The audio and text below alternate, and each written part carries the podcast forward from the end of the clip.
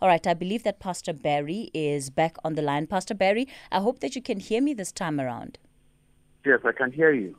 Okay, great. Let's talk about this uh, consideration to pardon Ken uh, Saro-Wiwa and other activists that is now being uh, considered by the Buhari government.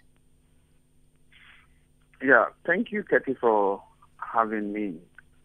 Um, it happened that a delegation um, politicians and traditional rulers um, and business people uh, went to visit uh, the president.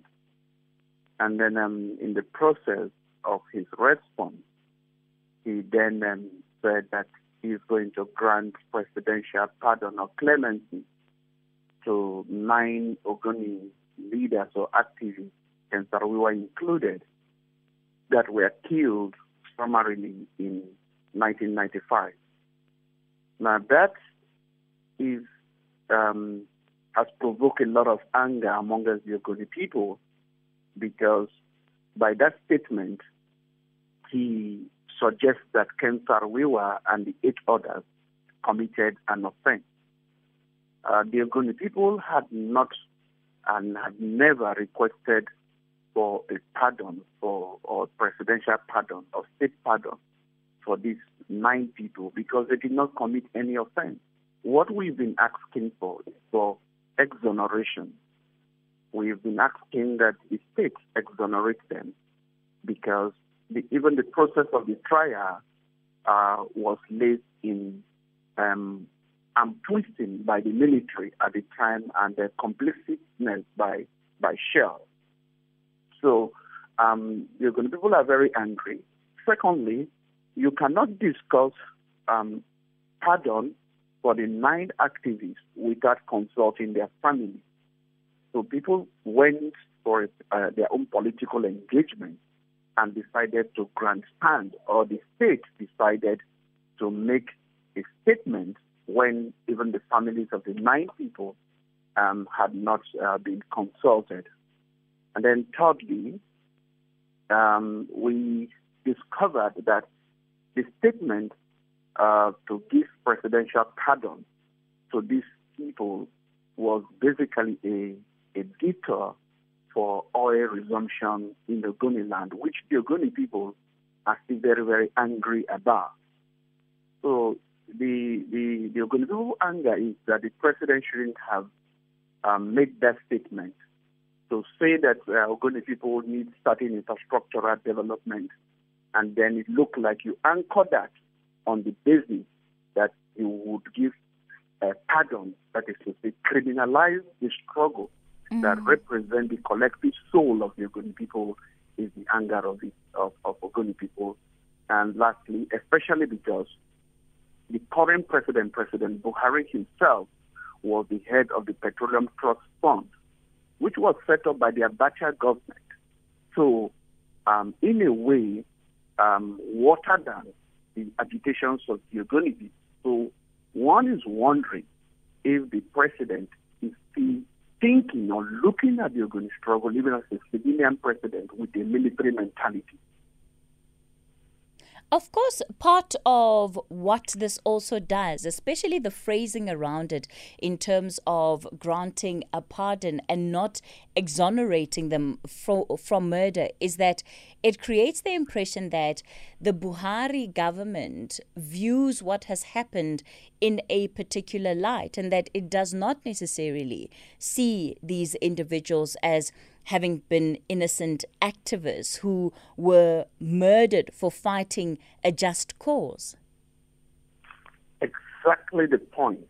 Exactly the point. You just hit it on the head. And so the question that the Ogoni people all over the world and um, other activists have been asking and commentators have been asking is um, if this president see things like that, then it means something is fundamentally wrong with um, our democratic um, system.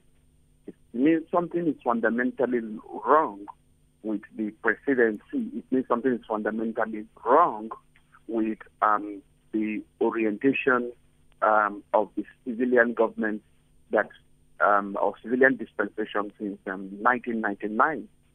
Um, right. If up to this time you are still thinking that these people were criminals, or you say what you said because you want to access more oil, then it means it is not yet Uhuru. Pastor Barry, we're going to continue our conversation in a moment.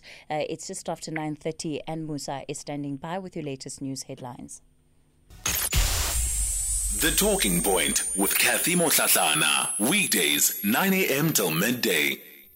We continue on our thinking point this morning, and we're in conversation with Pastor Barry Wuganaale, who is a Nigerian human rights activist.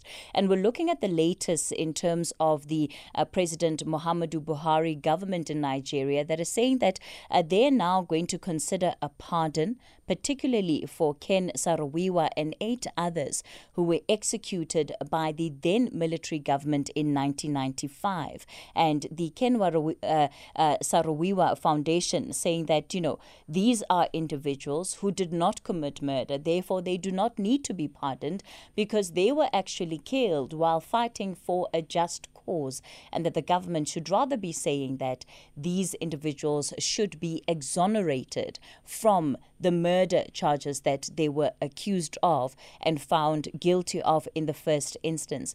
So, Pastor Barry, given the kind of ructions that this has caused, what are you anticipating is going to happen now? Um, I, I have been on long calls and interactions with my comrades um, back in Ogoniland as early as 5 a.m. this morning.